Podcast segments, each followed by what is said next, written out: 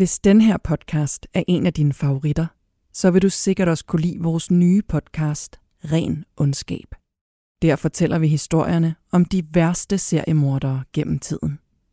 Du kan høre den eksklusivt i Ali.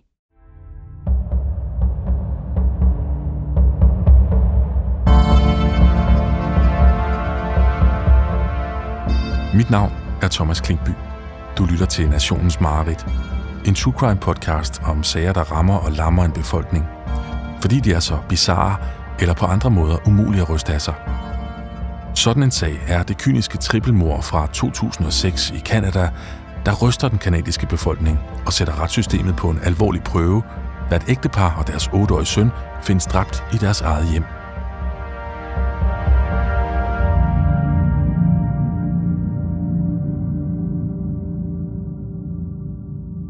Gareth på 6 år nyder sin weekend for fulde gardiner. Han vil bare lege og have det sjovt, præcis som alle andre seksårige. Det er søndag, sent i april. Solen skinner, luften er lun, græsset dufter nyslået, og fuglene synger. Det er en rolig og helt almindelig weekend, som weekenderne er flest, i Kanadas mest solrige by, Medicine Hat, i det centrale Kanada. Gareth er hjemme sammen med sin mor. Han vil over til sin bedste ven Jacob, der bor i huset ved siden af. Drengene havde egentlig planlagt at sove sammen over hos Jacob og hans familie, men planerne blev ændret i sidste øjeblik. Hvilket, skal det vise sig, er et utroligt held for Gareth. Gareths mor kigger ud af køkkenvinduet over til naboen og får øje på deres bil i indkørslen. De er altså hjemme. Gareths mor giver Gareth lov til at gå over til Jacob, men han skal banke på, formaner hun. Og hvis Jacob ikke har tid til at lege, så skal Gareth komme hjem igen med det samme. Gareth nikker og skynder sig at tage sin jakke og sko på. Han løber i forventningens glæde over til nabohuset og til sin bedste ven. Der er kun få meter imellem husene, og Gareth har gået turen mange gange. Man holder øje med hinanden i det hyggelige og rolige villakvarter, så Gareths mor er tryg ved at sende Gareth afsted for sig selv. Han er en klog dreng. Hun stoler på ham. Gareth ringer på og træder et par skridt tilbage, sådan som han har lært. Men der er ikke nogen, der svarer.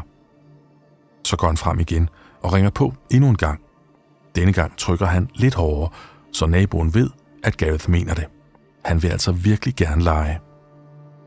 Men døren åbner ikke. Gareth lytter efter, men der er helt stille inde i huset. Det er mærkeligt, for bilen står jo i indkørslen. Familien må være hjemme. Han burde egentlig tage hjem igen, sådan som hans mor har sagt, men hvad nu hvis de bare ikke kan høre ham? Gareth prøver at kigge ind ad vinduet ved siden af døren, men han er akkurat for lav, til han kan se noget. Han strækker sig op på tæerne og prøver igen at kigge ind, men der er ikke noget at se.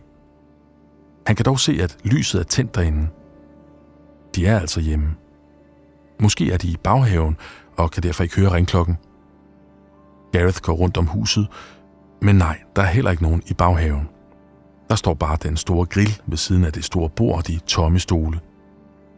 Plæneklipperen, som Gareth hørte i går, står der også. Gareth prøver at banke på bagdøren, men der er stadig intet svar. Han ser efter, om der er vinduer, han er høj nok til at se ind af, og får så øje på et kældervindue, der står lidt på klem. Gareth lægger sig ned på knæ for at se ind af vinduet. Det er lidt svært at se noget, men han kan se, at lyset er tændt. Og hvad er det, han kan se på gulvet? Det ligner nogle ben. De er nøgne, men farvet ind i et eller andet. Er det maling? Så får Gareth øje på resten af kroppen. Det er Jacobs far, der ligger på gulvet. Han har sin morgenkåbe på, men den ligger åben, så man kan se undertøjet. Og den mørke maling er smurt ud over hele kroppen. Gareth bliver bange. Der er noget, der er helt forkert ved det, han ser. Gareth er heller ikke helt sikker på, at det er maling. Han skynder sig tilbage til sit hus og råber på sin mor, der lige har lagt sig på sofaen. Mor, råber han, skynd dig at komme. Jacobs far ligger på gulvet. Han har maling over det hele. Gareths mor bliver straks bekymret og skynder sig over for at se, hvad det er, han snakker om.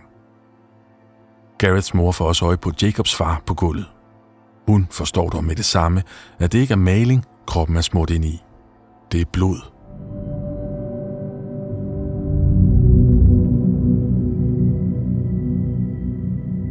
Klokken 13, søndag den 23. april 2006, ankommer politibilerne med fuld udrykning til Villa-kvarteret. Betjentene trækker deres våben og banker på hos Jacobs familie. Der er ikke noget svar, og en tilkaldt låsesmed bryder hurtigt låsen op.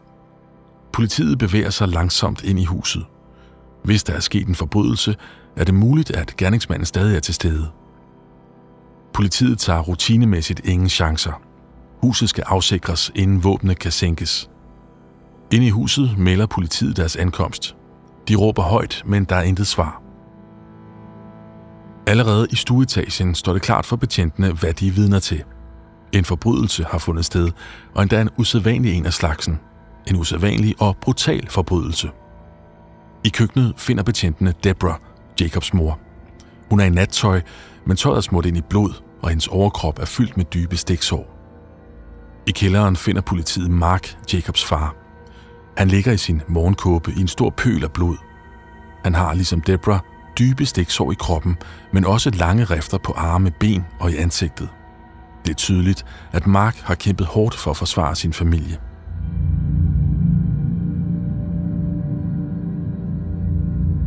Det værste syn venter dog stadig. Med løftede våben bevæger betjentene sig op ad trappen op mod første sal. På vejen op gentager de deres advarsler, men der er stadig intet svar. Døren ind til Jacobs børneværelse står åben. Betjentene kigger ind, men må hurtigt vende sig væk igen. På gulvet ligger seksårige Jacob i sit eget blod. Ved siden af den lille, livløse krop ligger hans lyssvær. Det eneste hjerteskærende forsvar for sit liv, drengen kunne finde. Også Jacob kæmpede, men ikke engang en lille dreng med et lyssvær fandt noget hos gerningsmanden. Betjentene kan sænke deres våben, men de er ramt af forfærdelse. Disse drab er den værste forbrydelse, betjentene nogensinde har set. Da politiet har afsikret hele huset og lokaliseret de tre døde kroppe, er huset nu officielt et gerningssted, og efterforskningen kan begynde. En opmærksom betjent får øje på et billede i stuen. Det er et familiefoto med Mark, Deborah og Jacob. Og så er der også en pige, lidt ældre end Jacob. Det er altså en familie på fire. Mark og Deborah har ikke et, men to børn. Men pigen er ikke i huset. Så hvor er hun? Det giver i betjenten. Hun melder det til sin chef, som tjekker i systemet. Jo, den er god nok. Familien har en datter. Jasmine hedder hun. Hun er 12 år. Hvis Jasmine er blevet kidnappet af gerningsmanden, har politiet pludselig travlt. Meget travlt. Hendes liv afhænger nu af, hvor hurtigt politiet kan opklare sagen. Nu skal der arbejdes hurtigt.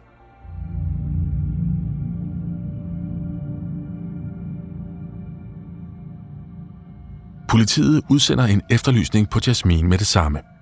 Samtlige nyhedsmedier begynder at rapportere om forbrydelsen i Villa-kvarteret og at en 12-årig pige er forsvundet. Samtidig begynder politiet at danne sig et hurtigt overblik over forbrydelsen, baseret på deres umiddelbare iagttagelser. Gerningsmanden, forudsat at der kun er en, har skaffet sig adgang til huset via kældervinduet i løbet af natten.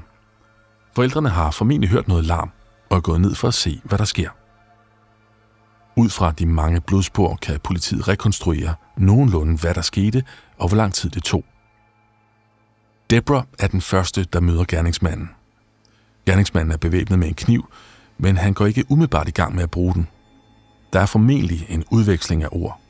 Deborah råber op, hvilket vækker Mark. Ud fra sin kones råb ved Mark, at det er en farlig situation, så han bevæbner sig selv med en skruetrækker og kommer straks sin kone til undsætning. Mark møder også gerningsmanden i kælderen. Nu trækker gerningsmanden sin kniv og begynder overfaldet på faren. Politiet kan ud fra de forskellige typer snitsår i Mark udlede, at gerningsmanden først et stykke ind i kampen begynder at stikke med sin kniv, frem for at snitte på langs. Efter drabet på Mark er gerningsmanden fulgt efter Deborah op i køkkenet, hvor han slår hende ihjel ved udelukkende at stikke med kniven.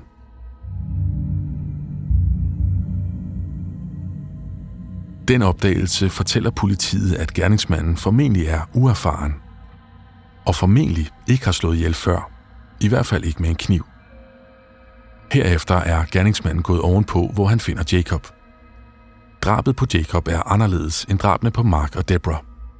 Udover stiksår er Jacobs hals skåret over i en lang bevægelse.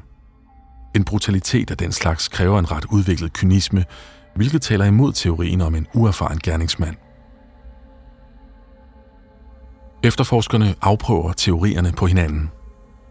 Forsøgte gerningsmanden at begå et simpelt indbrud, men blev overrasket af Debra og derefter Mark, hvilket drev ham til at begå mor i desperation. Det kan forklare det kaos, i hvilket de første drab blev begået. Men det forklarer ikke, at gerningsmanden efterfølgende går op på Jacobs værelse. Hvis gerningsmanden er indbrudstyv, vil det naturlige være, at han tager flugten efter de første drab. Desuden mangler der ikke noget af værdi i huset. Det ligner altså ikke umiddelbart et indbrud, der er gået galt. Politiet har også vanskeligt ved at rekonstruere, hvad der er sket med Jasmine. Hvis Jasmine overraskede gerningsmanden, hvorfor blev hun så ikke dræbt som de andre? Eller var det omvendt? Overraskede gerningsmanden hende og besluttede sig for at tage hende med sig? Var det i virkeligheden hende, han på forhånd havde udset sig? Spørgsmålene hober sig op. Der er noget, der ikke helt stemmer ved dit gerningssted. Det er som om, der mangler en brik i puslespillet. Efterforskeren gennemgår huset endnu en gang, også Jacobs værelse. Her finder hun et nyt spor, som betjentene overså i første omgang. Der er blod på lyskontakten. Blodet er ikke sprøjtet op på kontakten, men er aftryk fra en hånd. Gerningsmanden har altså tændt lyset og slukket det igen. Det er også usædvanligt i forhold til et indbrud. Indbrudstyve vil normalt undgå at tænde lys i huset, da det tiltrækker opmærksomhed. Men måske en, der kendte huset, vil gøre det. Politiet får den tanke, at gerningsmanden måske har været i huset før. Så måske kender gerningsmanden familien. Derudover viser rekonstruktionen, at de tre drab næppe er blevet udført af kun én gerningsmand. Der har været to om det. Da efterforskeren går ind på Jasmins værelse, slår det hende, at værelset ikke bærer tegn på kamp, sådan som Jacobs værelse gjorde. Hvis Jasmin var hjemme, er hun altså frivilligt fuldt med, eller i hvert fald uden kamp. Det er en mulighed, at gerningsmanden kendte Jasmin i forvejen og har udtænkt sig hende til en kidnapning. Mens eftersøgningen af Jasmine intensiveres, beslutter efterforskeren sig for at kontakte Jasmins skole for at få noget baggrund. Skolelederen kan fortælle, at Jasmine har udvist ændret adfærd på det seneste. At hun har været konfliktsøgende og afvisende over for samtaler. Der har også været rygter om, at hun har en kæreste, som er noget ældre end hende. Efterforskerne får adgang til Jasmins skab, og her gør de et makabert fund. I bunden af skabet ligger en tegning, som Jasmine selv har lavet. Udført som en tegneserie fortæller den en historie om en pige, der sætter ild til sin familie, far, mor og lillebror, for så at flygte med sin kæreste i hans bil. Søndag aften udsender alle nyheder på samtlige tv-kanaler en efterlysning på Jasmine. Udsendelsen sætter gang i en masse tilbagemeldinger fra Jasmins venner og bekendte. Ud fra disse oplysninger danner efterforskerne sig et indtryk af Jasmine, og særligt er de interesseret i de nylige forandringer i hendes personlighed. Efterforskerne erfarer, at Jasmine, fra hun var helt lille, har været en sød og helt almindelig pige, der går i katolsk skole. Hun har altid opført sig godt i skolen, og hjemme har hun været pligtopfyldende og taget sig af sin lillebror Jacob, som hun elsker meget højt. Men da Jasmine bliver 11, sker der nogle væsentlige forandringer i hendes udseende og personlighed. Hendes krop udvikler sig, både fysisk og psykisk, og hun ligner ikke længere en pige på 11 år, men nærmere en ung kvinde på 15-16 år. Samtidig udvikler hun en fascination af goth-miljøet, og hun skifter hele sin garderobe ud. Hun begynder at bruge eyeliner og går klædt i sort tøj med kæder og hundehalsbånd. Hun elsker at lytte til hård rock og begynder at gå til punkkoncerter. Det er der jo intet galt i i sig selv. Alle teenager og præteens prøver sig selv af og udforsker forskellige identiteter. Men Jasmine gør det i mere ekstrem grad. Hun opretter profiler på sociale medier, hvor hun blandt andet kalder sig Runaway Devil og Killer Kitty. Hun skriver, at hun interesserer sig for økser, seriemordere, blod og den menneskelige anatomi, og at hendes helte er Marilyn Manson og Jeffrey Dahmer. I hendes dagbog finder man en skæbnesvanger overskrift. Velkommen til min tragiske slutning. Politiet erfarer også, at konflikterne mellem Jasmine og hendes forældre begynder at tage til. Jasmine er for alvor blevet teenager i opgør med sine forældre, hvilket igen jo for de fleste teenager er helt normalt. Men der er alligevel noget, der ikke er helt normalt i Jasmines tilfælde. Hvad end det er, forstærkes det, da hun i januar 2006, små tre måneder før drabene på hendes familie, er til punkkoncert sammen med en veninde. Jasmine er nu fyldt 12 år, og selvom hun stadig er et barn, får hun masser af opmærksomhed fra mændene. Til koncerten møder hun en fyr, Jeremy, som hun forelsker sig i med det samme. Jeremy tilhører også goth-miljøet. Han er karismatisk og tilsyneladende en følsom fyr. En bad boy med et sårbart sind. Der er bare det problem, at Jeremy er 23 år, altså 11 år ældre end Jasmine. Han er en fuldvoksen mand. Hun er under sin eyeliner og hårde stil stadig et barn.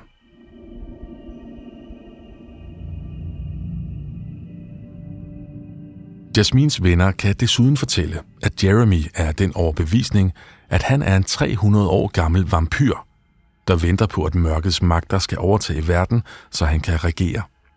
Han har fortalt, at han elsker smagen af blod, og han går rundt med en lille flaske rundt om halsen, hvor i han opbevarer blod. Ingen af Jasmins venner bryder sig om Jeremy. De kalder ham klam og mærkelig. Men det betyder ingenting for Jasmine. Hun kan slet ikke få nok af Jeremy, og de begynder at se hinanden fast, uden at Jasmins forældre ved noget. Forældrene kan dog tydeligt mærke, at Jasmine ændrer personlighed. De ved bare ikke, hvorfor. De prøver at tale med hende, men det hjælper ikke. Så forsøger de at være strenge over for hende, men det hjælper heller ingenting. Så forsøger forældrene med familieterapi, hvilket faktisk lader til at skabe en ny kontakt mellem dem. Det beslutter forældrene at fejre, ved at tillade, at Jasmine kan tage til en koncert, på den betingelse, at de skal med. Det indvilliger Jasmine i, hvorefter de tager til koncert sammen. Undervejs i koncerten forsvinder Jasmine, og forældrene begynder straks at lede efter hende. De finder hende også i gangen ud til toiletterne, hvor hun står og kysser med Jeremy. De ved stadig ingenting om forholdet. Alt de ser er en voksen mand, der står og kysser med deres 12-årige datter. Forældrene er chokerede og vrede, og konflikten eskalerer til nye højder. Forældrene stopper med det samme for alt internet i hjemmet, og Jasmine får stuerrest. Noget tyder på, at kontakten mellem Jeremy og Jasmine fortsætter på trods af det. Efter vidneberetningerne fra Jasmins venner og klassekammerater, er Jeremy naturligvis en meget oplagt gerningsmand. Alt peger på, at han har påvirket Jasmine i negativ retning, og at han i løbet af en periode på tre måneder har groomet hende til at følge alle sine ønsker, lyster og mindste vink. Gennem Jasmine har han sikret sig adgang til familiens hjem. Det står dog ikke klart for politiet, hvad der driver Jeremy til at dræbe Jasmines familie. En ting er dog sikker. Jeremy er hovedmistænkt, og han skal findes. Formentlig er Jeremy allerede på flugt, og han har sandsynligvis taget Jasmine med sig. Hvis de er flygtet i en bil, kan de være hvor som helst. Uret tigger, og Jasmines liv kan stadig være i overhængende fare. De skal findes. Men hvordan? Yderligere en dag går, uden at der er nyt om Jasmine. Hendes ansigt er alle steder i landet, på alle avisforsider og på alle nyhedskanaler i tv. Politiet tager hjem til Jeremys mor, der bor i en trailerpark i udkanten af Medicine Hat. Hun har ikke set Jeremy i lang tid, men hun kan hjælpe politiet med at tegne et tydeligere billede af den formodede gerningsmand. Hun fortæller, at Jeremy flere gange har haft problemer med vold, stoffer og alkohol. Han er endnu ikke dømt for noget, men har alligevel været på kant med loven flere gange. Det viser sig også, at han har nogle venner i en by, Lider, der ligger 130 km nord for Medicine Hat. Måske er det der, han gemmer sig. Politiet vælger at overvåge den største benzintank i Lider med det håb, at han vil køre ind og tanke. Det er en enkel og effektiv plan, skal det vise sig. Samme aften kører en bil ind på tanken for at tanke op. I bilen befinder Jeremy og Jasmine sig, sammen med to af Jeremys venner. De to venner går ind i butikken for at handle. Her ser de Jasmins ansigt på forsiden af en avis og bliver bange. De skynder sig tilbage til bilen for at fortælle det til Jeremy og Jasmine. Bilen kører fra tankstationen og finder vej til en øde parkeringsplads, hvor de fire mennesker overvejer, hvad de skal gøre. De to venner har ikke vidst noget om, hvad der er sket, og er blevet ret chokerede. Pludselig lyses aftenhimlen op af blå og røde blinkende lys. Bilen er omringet af politi. Betjentene har trukket deres våben og råber til de fire mennesker, at de skal lægge sig ned på asfalten. Det gør de uden modstand.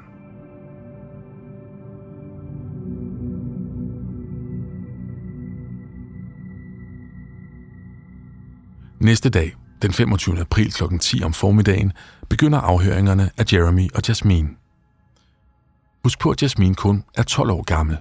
Der gælder helt særlige regler, når politiet afhører mindreårige. Politiet kan ikke være sikre på, at Jasmine helt forstår konsekvenserne af det, hun siger. De kan heller ikke være sikre på, om hun blander fantasi og virkelighed sammen. Samtidig er der god grund til at tro, at Jasmine stadig er under indflydelse af Jeremy. Afhøringslederen beslutter sig hurtigt for at droppe den normale omgang good cop, bad cop. Det nytter ikke noget at tale ned til Jasmine. Det vil hun bare reagere negativt på. I stedet forsøger afhøringslederen at udvise empati. Han fortæller, at han har nogle af de samme interesser som Jasmine. De to taler om musik og om gothkultur. Teknikken virker. Jasmine begynder at tiltro sig til efterforskeren. Afhøringslederen forventer, at Jasmine vil fortælle om Jeremys forbrydelse, hvad han gjorde og hvordan han tvang hende. Men der sker noget helt andet. Noget afhøringslederen selv i sin vildeste fantasi ikke kunne forestille sig.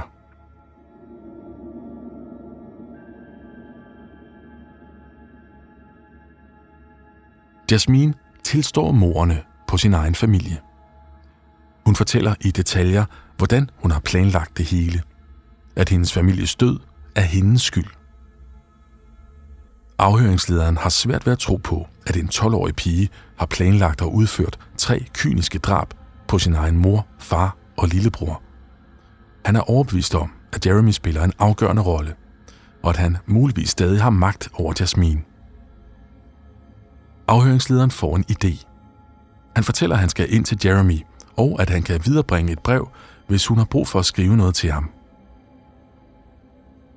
Jasmine begynder at skrive et brev til Jeremy. Det er et kærlighedsbrev, men også et brev, der implicerer Jeremy i forbrydelsen.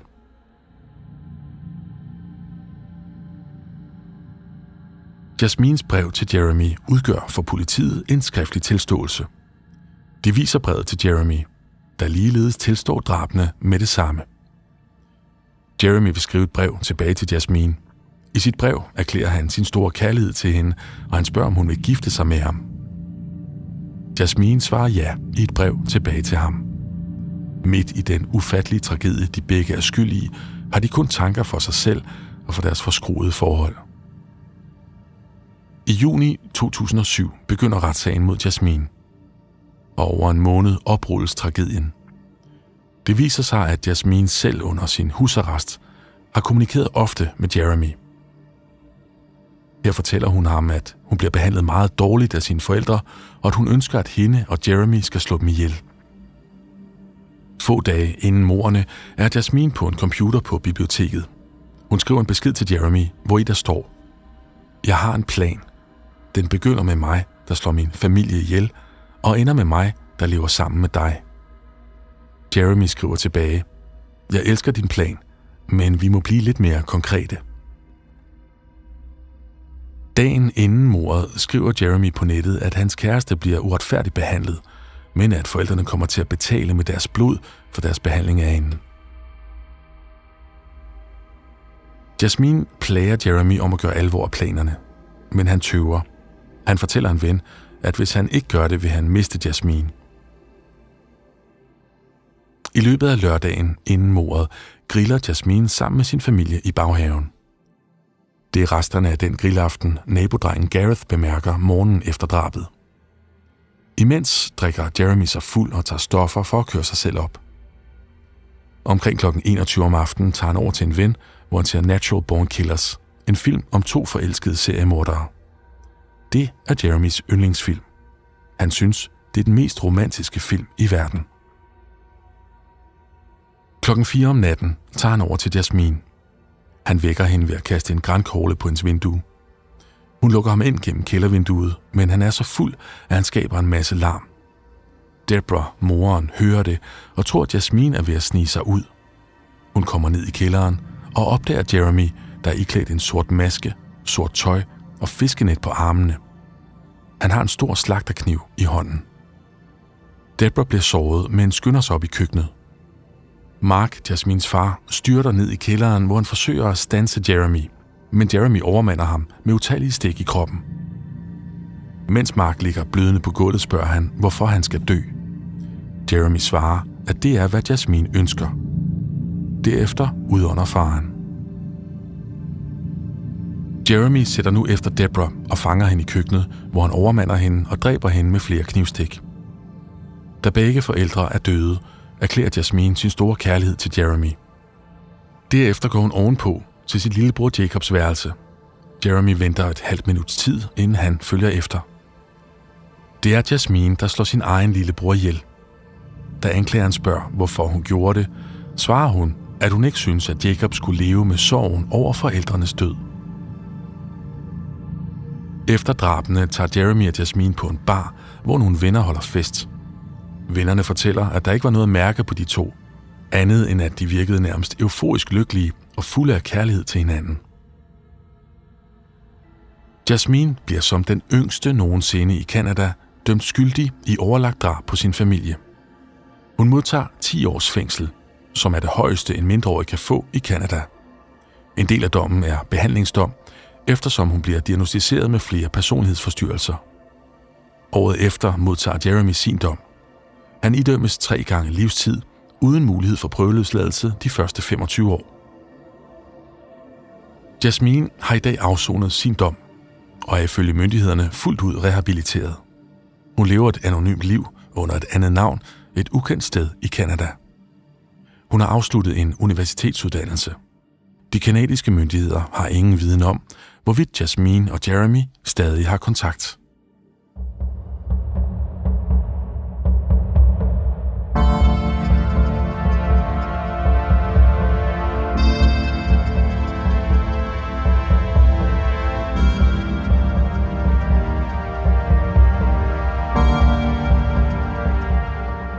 Du har lyttet til Nationens Marit. Manuskript af Johan K. Jensen. Redigering, lyd og musik af Gustav Niport. Produceret Body Body for Ali.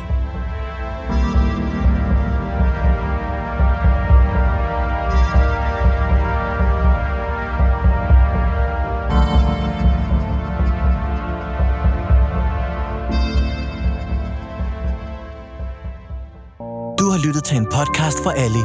Find endnu flere artikler, podcast og videoer i din Ali-app.